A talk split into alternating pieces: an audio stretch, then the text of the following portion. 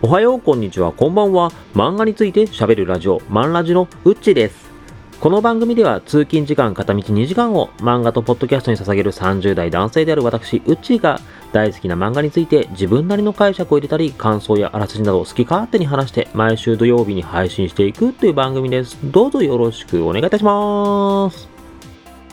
今回のテーマ、知り合いの方からいただきました。で、その知り合いというのは定期的に飲みに行っている方でして、先日僕が漫画のポッドキャストを始めましたよという話をま報告しました。で、実はその方はもともとは僕が漫画のポッドキャストやったらいいじゃんっていう勧めてくれてた方の一人なんですよね。そういう意味で、あの、あ、ついに始めたかということで喜んでいただきました。で、その方が第1話と、まあ、プロローグ聞いていただいた際なんですけども、あの AI が喋ってくれてるあの冒頭の部分、あれいらないんじゃない？っていうことで、その知り合いの A さんからあのいただきまして、確かに僕もこれいらんかもなっていう思いがあったので、で、早速今回から消させていただきました。ということで、アドバイスいただきました A さん、本当にありがとうございます。ということで、あの、A さんだけでなく、あの、この番組こうした方がいいですよというアドバイス等いただけると本当嬉しいので、皆さんそういったお便りなどもメッセージもいつでもお待ちしております。で、この A さんなんですけども、あの、テーマを今回いただけたんですけども、先日ちょうどあのお会いしまして、で、その時に、まあちょっとまたお酒飲みながらで、あの、漫画の話とかをしてたんですけども、で、その際に A さんの方から、昔読んでた漫画で、大人になって改めて読んでみて、良かった漫画ってある？っていう話題を振っていただいたんですよね。まその話題が出たというのも、もともと A さんが、昔読んでた漫画のアームズっていう皆川先生の漫画なんですけども、その漫画を久しぶりに読んだと。で、それが昔読んでた時とはもう全然感想が違って面白かった。まあ、ということで、まあ、A さんの中ですごいなんかやっぱりそういう昔の漫画を読み直そうとかそういうブームが来てるそうなんですよ。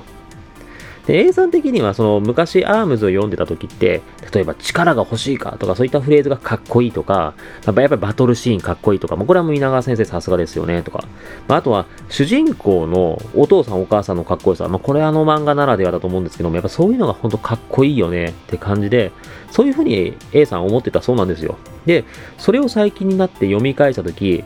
主人公というか、その仲間たちの心情的な成長を読んで改めて感じたと。それですげえ感動したってことらしいんですよね。まあ、例えば、臆病者だったでも優しい心を持つたけしが、まあ、みんなのために命を張って頑張るシーンがすごい心に響いたとか、復讐心しか持ってなかった隼人が仲間のためを思って戦えるようになったとか、あとは仲間を信じてなかったケイが仲間のために泣けるようになったとか、まあ、仲間とのつながりとかそういう心情の変化を改めて読み直して感じたので、あ、これすげえ名作だわっていうことを A さんが話してたんですね。で、僕もやっぱりアームズ好きですし、やっぱそこら辺はすごい共感しますし、っていうことで、でそれで、あの、その時は話盛り上がったんですよ。で、一通りアームズの話が終わった後に、その流れで、じゃあ、うっち、最近読み直して面白かったとか、やっぱり大人になって読んで面白かった漫画ってあるかっていうふうに話題を振っていただいたんですね。で、その質問を振られた際に僕が即答で答えたのが今回話をさせていただく漫画でございます。ということで、改めまして A さんテーマをいただきましてありがとうございます。それでは今回のタイトルは？こちら。大人になって読む赤ちゃんと僕、めっちゃ泣ける。ということで、今回は赤ちゃんと僕という作品で話をさせていただきます。でこの作品、名作だよと言われる作品の一つであり、でご存知の方も多いんじゃないかなと思われます。ただ、まあ、やや古めの漫画であるとか、あとはジャンプとかマガジン系の雑誌ではないので、名前聞いたことあるけど読んだことないなっていう方も多いんじゃないかと、そういうこともありまして、念のためあらすじを紹介させていただきますと、この漫画は突然の事故で最愛の母を亡くしてしまった主人公の小学5年生の榎木拓也という少年が父晴美と協力しながら2歳の弟の実の子育てまたは家事に四苦八苦しながらも学校生活を楽しみながら日々を過ごす日常生活を舞台にしたホームコメディでございますで、この作品は少女漫画でおなじみの花と夢コミックスでございます。まあ、最近ではゼブラックスとかでもこの作品読めたりしますので、そういったアプリとかでも気軽に読めたりするよという作品ではあります。で、この作品は、まあちょっと古めとお話ししましたけど、1991年から1997年までの間で連載されたものでして、もうすでに完結しておりますと。アニメ化されたりもしてまして、また泣ける漫画だよということでかなり有名な作品かなと思われますし、今回も感想とか思い出とかを中心に話をしていこうかなと思っております。で、僕は4つ上の姉がおりまして、姉がこの赤ちゃんと僕という作品を集めたということもありまして、小学生の時によく読んでました。でそういう意味で昔も読んでましたっていうことなんですけども、この漫画、子供の時読んでた時って、まあ、やっぱりすごい思い出に今でも残ってる話とか結構あるんですよね。まあ、例えばこれ作品読んでる人でないとわかんないと思うんですけども、授業の一環で、この主人公の拓也が、クラスメートの藤井君とお互いのことをこの子はどういう子なのかといったことを紹介するための作文を書くという、まあ、そういった授業があるよという話だったんですよ。藤井君にも、いちかと麻婆という小さい妹や弟がいまして、このいちかと麻婆も、ミノルと同じ保育園に通ってるというか、まあ、そういう下の子同士が仲いいつながりもあって、拓也と藤井君って話をしたりもするんですよ。また、他のクラスメート、ゴンちゃんっていう拓也の親友とか、あとは森口くんっていう、まあ、藤井くんと主に仲のいい友達とか、そういった面々と一緒に話をするときとかも、拓也と藤井くん話をするんですけども、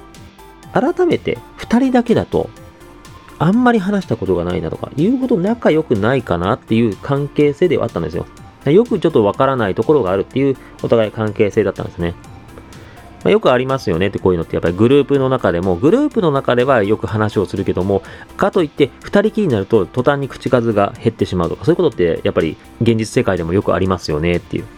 だそういう間柄だったんですよね。ただ、その作文の授業をきっかけに、お互いがお互いのことをどう思っているのかっていうのをね、まあ、ぶちまけるシーンがあるんですよ。で、お互いがお互いのことを羨ましいとか、尊敬している部分もあったりとか、そしてお互いが自分が知らなかった一面、そういったのを知ることができて、まあ、それで二人の仲が良くなるっていう話だったりするんですよね。だこういうやっぱりなんか友情ものの話とかも好きでしたし、他にも、あとクラス対抗で野球対決をした話、これも好きでしたねっていう。えっ、ー、と、別のクラスのチームと試合するんですけども、人数合わせの都合で、相手チームに、えの、深谷さんという拓也たちのクラスメートが入るってことになったんですよ。でもこれって相手チームに行くように言われるって結構ショックですよねっていう。やっぱりそれって自分のチームにとってはま戦力と思われてないってことですし、で、しかも入ったら入ったら自分だけはクラスが違うっていうので部外者みたいになってしまうんですよねっていう。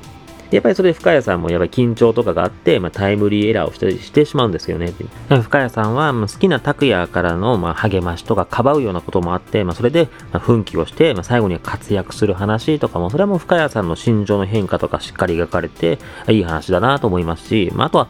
球技大会に確か近いんですけども、バレンタインの話も好きでしたね。バレンタインの話はもうコメディ要素が強くて、オチも含めて僕全部好きなんですけども、女の子たちが好きな男の子へどうチョコを渡すのかみたいなあの小学生の恋愛模様とかは、なんか自分が小学生の時に感じた淡い心とかとリンクしたりしてすげえなんか面白いなと思いますし、またそのチョコをもらった時のそのの男子の反応とかもやっぱりなんかそう、わあ小学生の時こういうやついたなとかそんなんが思えてめちゃめちゃ面白いですねっていう。まあ、他にもハワイの話とかパパさんの残業の話とかスイミングスクールとかほんと心に残ってるエピソードめちゃくちゃある作品なんですよねっていう。で基本的にこの作品は1話とかまあ短い何話かで構成される、まあ、1話完結型の作品なんですね。ただ今話してきました3つのエピソードのようになんですけども、僕は昔は正直、拓哉の学園生活ってのが好きだったんですよねっていう。で、自分がやっぱりその作品を読んでた頃が、まあ、小学生ぐらいだったかなってのも思いますし、まあ、小学校での生活とかといろいろ自分がなんか共感する部分とかもあって、それで面白いなと思ってた作品なんですよ。だからこの作品なんですけども、まあ、大人になって読むとこんなにも泣ける作品なのかっていうのを本当この前感じました。まあ、奥さんが持ってる漫画だったので、まあ、ちょっとこの前読み直してみようと思って読み直してみたんですけど、まあ、ほんと泣ける漫画だなっていうの。泣ける要素としてはいくつかあるんですけども、やっぱり大きいところでは子供の成長なのかなっていう。まあ、この作品なんですけど、ミノルが成長していくっていうのはやっぱりテーマであるんですよねっていう。まあ、ミノルができなかったことができるようになったとか、まあ、ミノルじゃなくても、えー、近くに住む太一くんっていうミノルよりもちっちゃい子が、例えばパパママって言えるようになったとか、それをみんなで喜ぶシーンとか、やっぱりああいうのって感動できますし、で、そういう子供の成長とかを感じるのはすごいいい作品だと思うんですよねっていう。で、だそこら辺に関しては、やっぱりその子供の成長っていうのも、やっぱり小さい時、僕がこの作品を読んでた小学生の時ながらも、やっぱりなんとなく、やっぱいいものだなっていうのは感じてたんですよね。やっぱ子供の成長とか小さい子が成長していくのっていいことだよね、素敵だよねっていうのは思って、それで感動ができてたんですよ。ただまあ大人になって読んだ時に、今度そこに拓也とかの気持ちが理解できるようになってきたんですよね。例えば今自分には2歳の娘がいますっていう、まさに、まあ、ミノルと同じ年なんですけども、環境がダブるような感じにもなりますし、だからミノルの成長がまず我が子のようにも感じたりします。で、それと、結構作品の中であるんですけども、ミノルがいろんなことをできるようになるとともに、それって、拓也、お兄ちゃん拓也としてもすごい嬉しいんですよ。嬉しいと思う反面、自分の手をどんどん離れていくのかなっていう、その寂しさを感じるシーンもあるんですよね。っていう。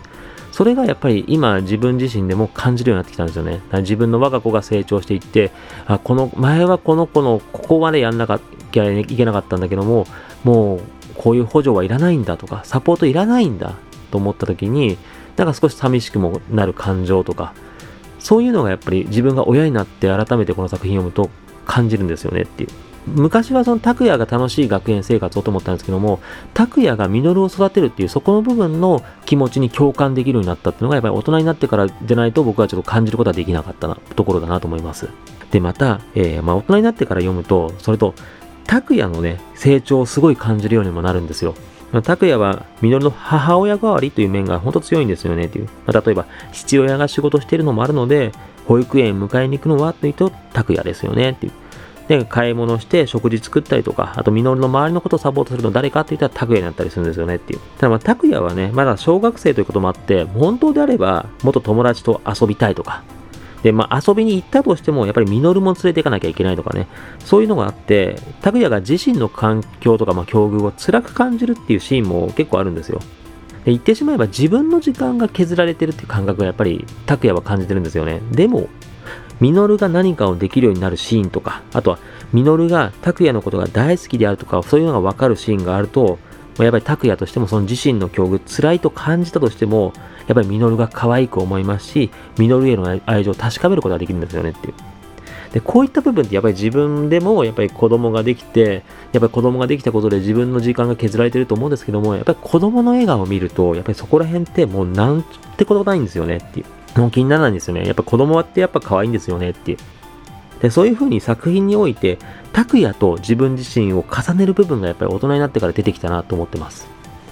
で、まあ、また本当作品の中でも、拓也自身が、まあ、本当初期よりも終盤の方がいろんなところです。やっぱり成長してるんですよねっていう。これはもうもちろん小学5年生ってこともあるので、まあ、身体的なこととかもあるんですけども、そうではなくて、まあ、家族のためとか、そういった気持ちの面でやっぱり成長してるっていう部分がやっぱりあるんですよっていう。もちろん終盤になっても、やっぱり拓也が、そのミノルと、まあ、喧嘩というか、そのもうミノルのことなんて知らないっていうようなシーンは出てしまうんですよ。まあ、そこはやっぱり小学生5年生っていうのもあるので仕方ないかなと思うんですけども、ただやっぱり初期から比べて終盤の方が、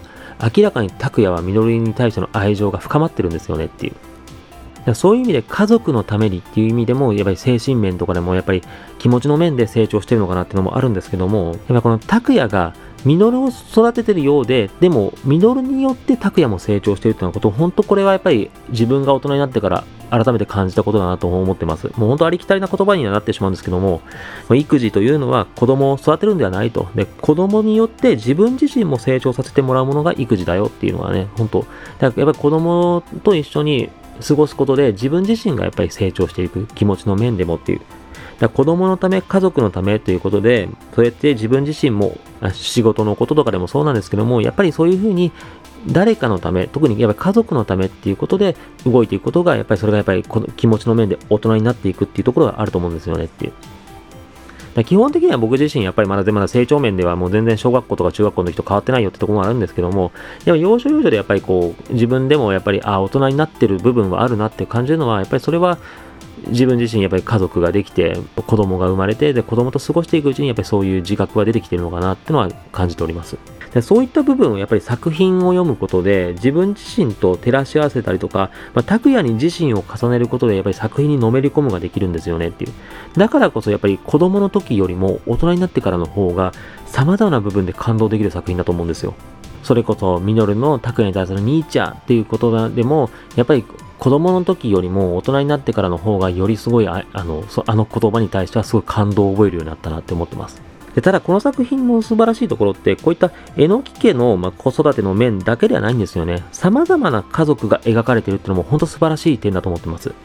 例えば、拓也の親友であるゴンちゃん、まあ、こと後藤家では、ミノルと同じ保育園に通う妹がいますよっていう。で、このゴンちゃんの家は両親が自営業で忙しいと。だからゴンちゃんも拓也同様に常に妹と行動を共にしてます。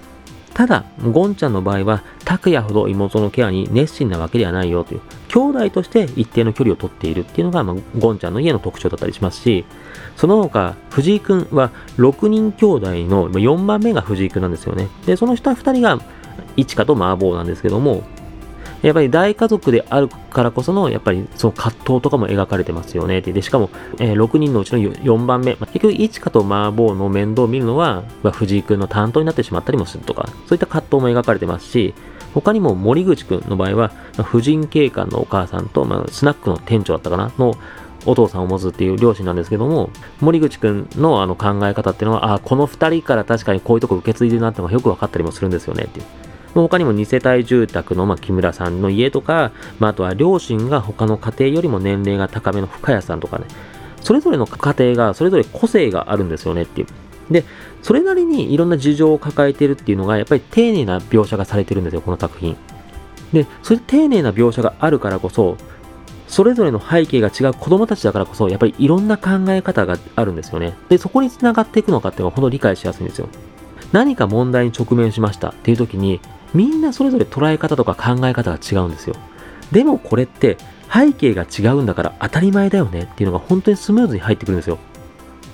誰一人として同じでない反応をするんですよ。でも、それぞれみんなが違うからこそっていうのが本当よくわかりますし、そういった様々な考え方があるんだっていうのが、この作品は本当素晴らしいところだと思います。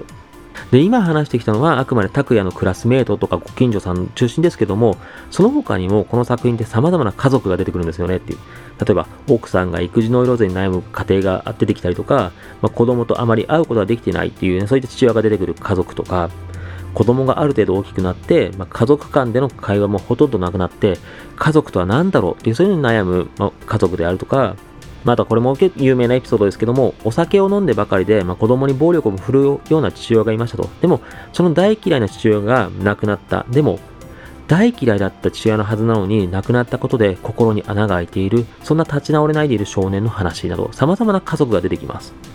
で、こういった家族で、それぞれの絆っていうのも書かれているのがすごい作品の魅力だなと思います。何か問題があるかもとか、いろいろトラブルは抱えてるんだよ。でも、みんなそれぞれ絆があるんだ。といったのも、この作品の魅力で本当素敵だなと思ってます。正直自分が子供の時っていうのはやっぱりこういうふうには感じれなかったですっていう。やっぱりコメディ要素が強いとか、やっぱり拓也が楽しく学校生活を送ってるのがいいなっていう、そういうふうにしかやっぱり思えてなかった作品なんですけども、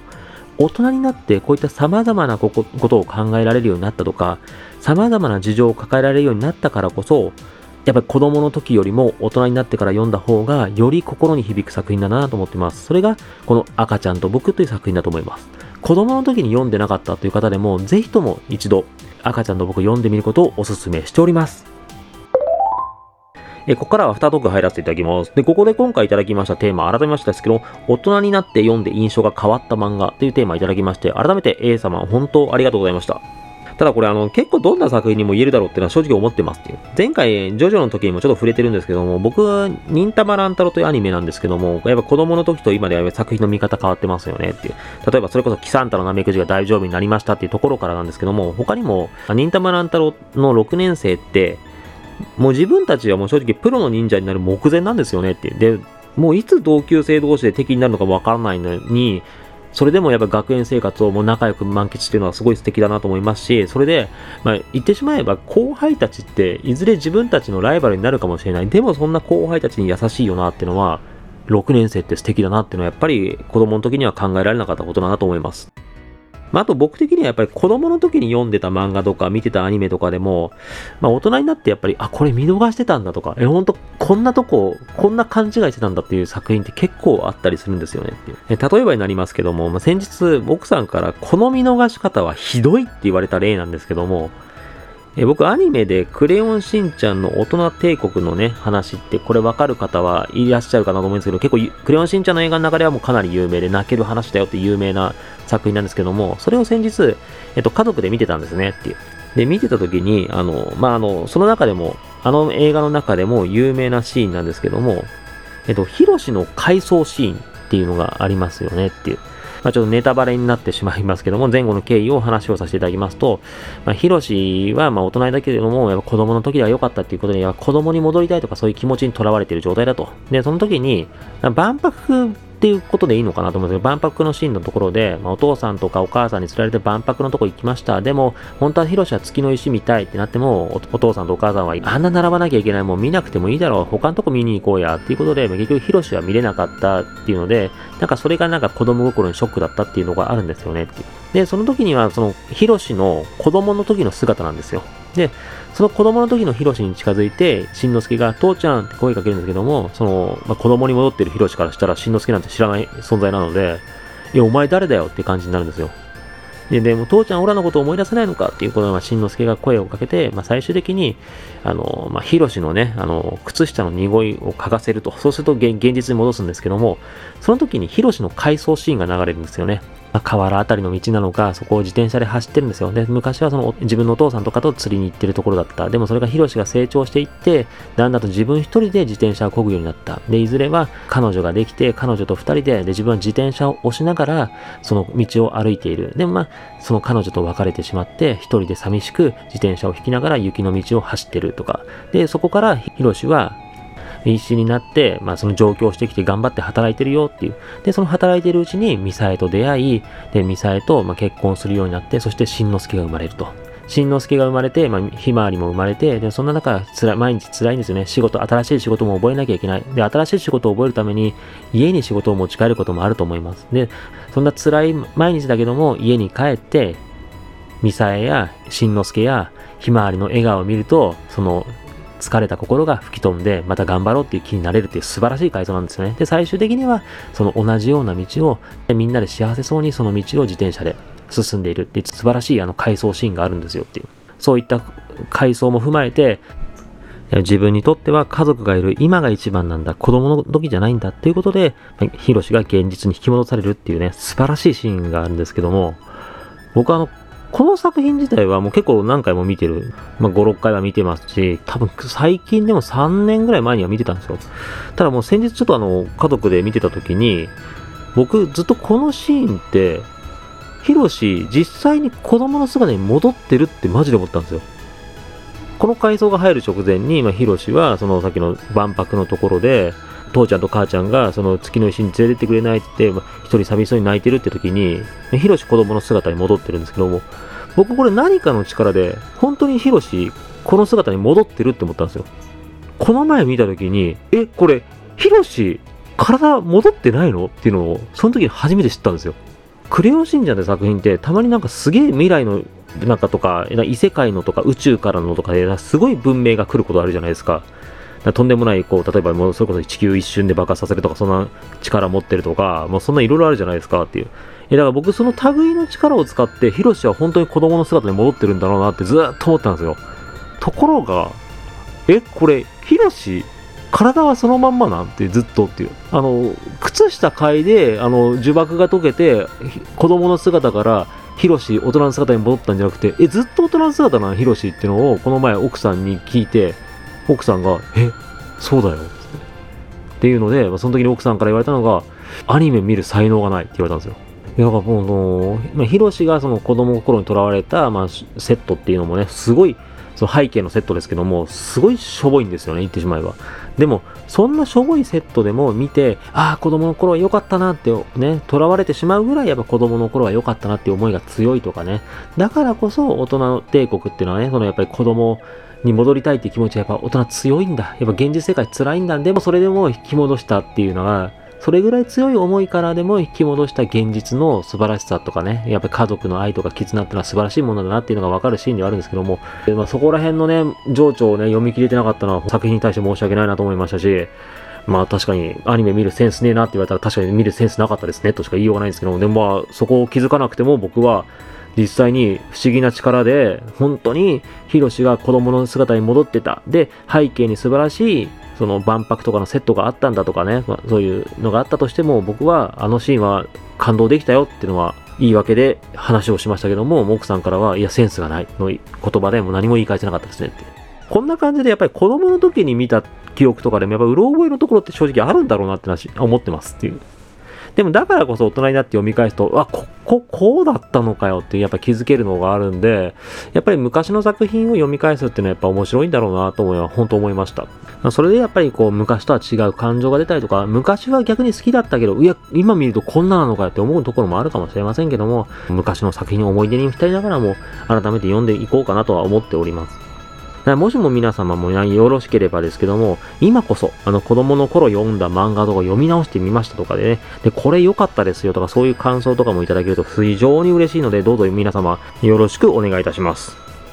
で、この番組も本当ありがたいことになんですけど、皆様からこっちのテーマとか感想メッセージとかいただけて本当ありがとうございます。で、その中でもやっぱりもう早速ですけども、この番組出てもいいよっていう方が、ほんとちらほらと出てきておりますっていうね。今回の配信が2月の3日予定ですけども、この前の段階でもう早速1人目のゲストとの収録は終わってる予定でございますっていう。そういう感じでやっぱりあの、このポッドキャストもともといろんな方とね、あの、つながりたいとかいろんな方と話したいっていうのを始めたので、もう早速ですけども、このポッドキャストのね、あの、やった意義がね、どんどん達成されているという状況ではあります。本当皆様ありがとうございます。えとは言いましても、そのゲスト会とかの日程調節もまだ確定、まだ収録が終わっている段階ではないので、一応第5話の段階では、えリスナー様からいただきましたテーマで話をさせていただこうかなと思っております。というところで、本日もお聴きいただきまして、誠にありがとうございました。次回第5話テーマは相撲タイトルあなたにとっての横綱は？次回もまた聞いてくださいね。それではまたお会いしましょう